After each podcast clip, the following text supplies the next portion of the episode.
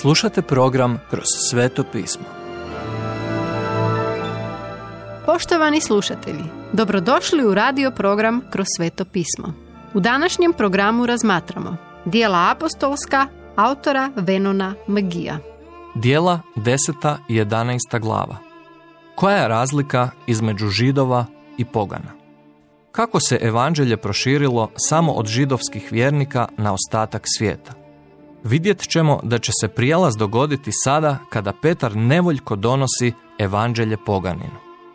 Zvao se Kornelije, a on je bio prvi poganin koji je od Petra čuo evanđelje. To izgleda jednostavno, međutim, to je za Petra bio ogroman preokret. Prva od velikih promjena. Kornelije, rimski stotnik, živio je u Cezareji. Još nije bio kršćanin jer nikada nije čuo evanđelje. Neki ga nazivaju tragačem. Trebalo mu je više svjetla i želio ga je. Tko god da traži Boga kao što ga je Kornelije tražio, čut će evanđelje milosti Božje. Sada, dok se Kornelije moli u Cezareji, u viđenju mu se ukaza anđeo Boži i kaže mu da pronađe Petra u Jopi, koji je gost Šimuna Kožara, čija je kuća uz more. Kornelije odmah šalje dvojicu svojih slugu i vojnika po Petra. Dok su Kornelijevi ljudi na putu prema jugu, Bog priprema Petra. Dok je Petar molio, pade u zanos. Bog mu je otvorio nebo i pokazao mu platno kako se spušta, prepuno raznim vrstama životinja. Tada mu Bog reče, ustani Petre, zakolji i pojedi. Deseta glava, 13. stih. Ali Petar, dobar židov, reče, nipošto gospodine, jer nikad ne pojedoh ništa pogano ili nečisto. Tada glas reče, što je Bog očistio, ti ne zovi poganim. Duh mu je u viđenju također rekao da je Bog poslao trojicu ljudi koji ga traže i da je u redu da pođe s njima. Nakon što je viđenje završilo, Petar je čuo kucanje na vratima. Tamo su stajala tri čovjeka pozivajući ga da pođe s njima u Kornelijevu kuću. Prije toga bilo bi pogrešno da židov ulazi u kuću poganina, ali Bog je rekao Petru da je promijenio pravila.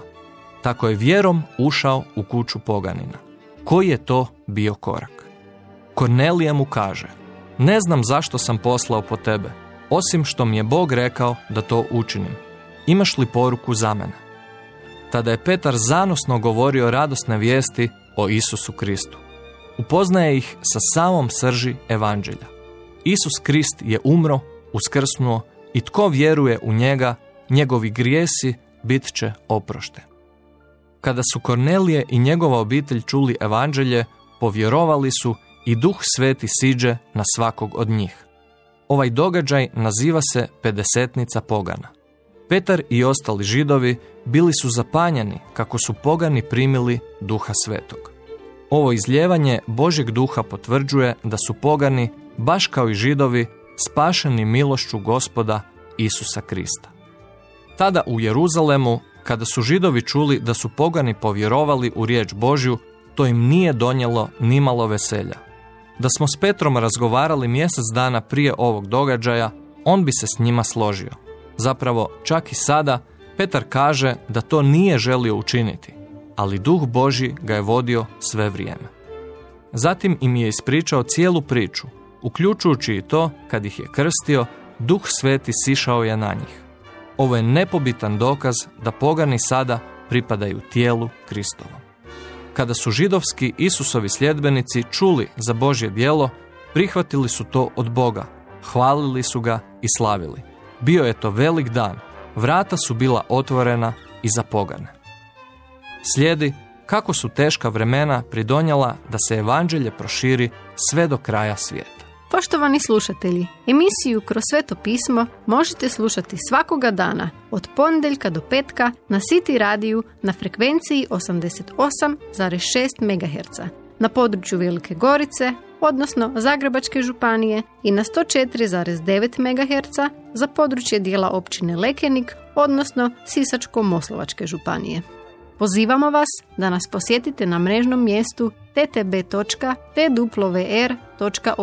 i www.kršćanskiradio.org. gdje možete poslušati dužu verziju programa kroz sveto pismo. Do slušanja.